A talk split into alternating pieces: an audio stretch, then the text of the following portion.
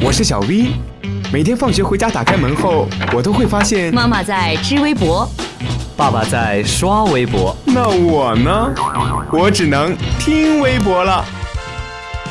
快来快来，微博大家庭来了！微博大家庭，微博大家庭。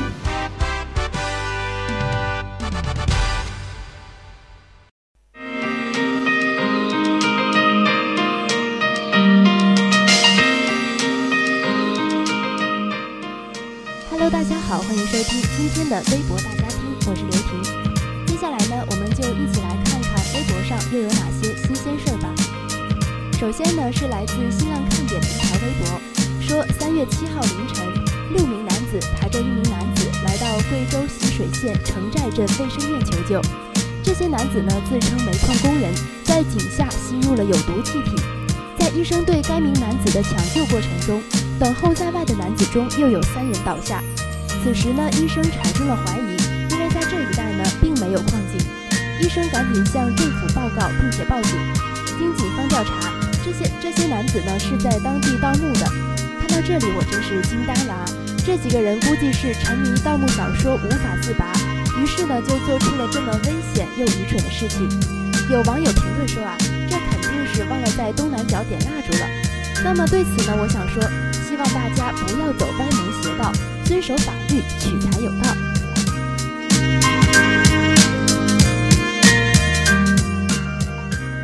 下面呢是来自豆瓣的微博，说著名诗人北岛开课了。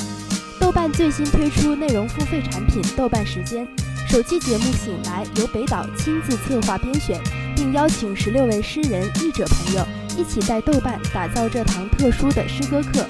他们将为你讲述诗人的传奇故事，解读文化历史背景，细析诗句的美妙之处。那么，感兴趣的小伙伴，快去豆瓣听课吧！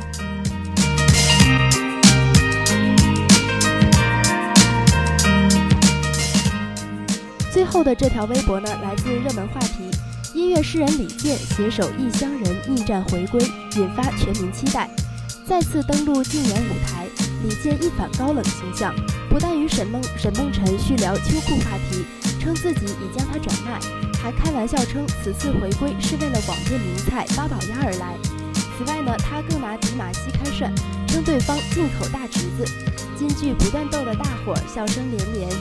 那么本周呢，李健将带来歌曲《父亲写的散文诗》，他重新写了一段歌词，还将其旋律也升高了一个调，而且把意大利作曲家写的乐曲作为间奏和尾奏都融入了这首歌当中，赋予了这首歌更多的张力。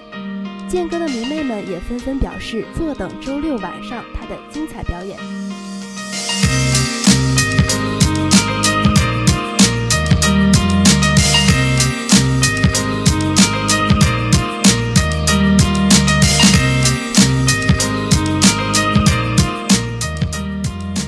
今天的微博大家听到这里就结束了。